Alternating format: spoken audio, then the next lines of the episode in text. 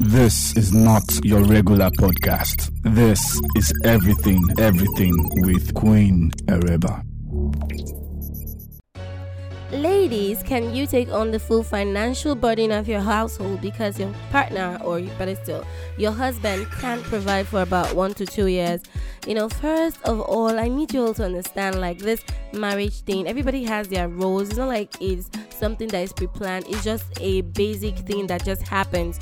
You have your role and you taking on 100% of it because for me the financial aspect is 100% for me. So it's no longer like a 50-50 thing. It's now 100% on just you the lady coupled with the fact that you still have your female duties to do at home and all that um it's a lot of burden okay? It's a whole lot. I need you all to understand that Secondly, what is your husband or your partner significantly doing to, you know, help this situation? So if your partner is indifferent about it, doesn't really care because you're handling everything, you have to sit him down and let him understand you are the head of this family and I can't take on the full financial burden. I don't pray for anyone.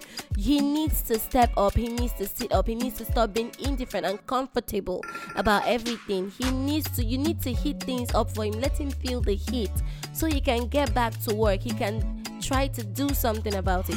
And on the other hand, if your partner has been doing a lot to know, you know, get things better, to get back on track and everything, and nothing seems to really be working the way he wants, you guys should, you know, take some time out, sit down, go over his plans, you know, discuss it logically, you know, and find out what exactly the problem is.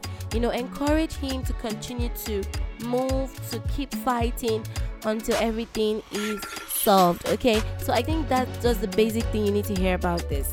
That's the basic thing. And if your husband is adamantly not going to do anything about it, he has told himself, I will not do anything about this thing. Eh?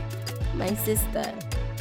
You know, you gotta really this time pull the plug. I'm not saying get a divorce or something like pull the plug. Let the fire be directly on his under his butt so he feels it.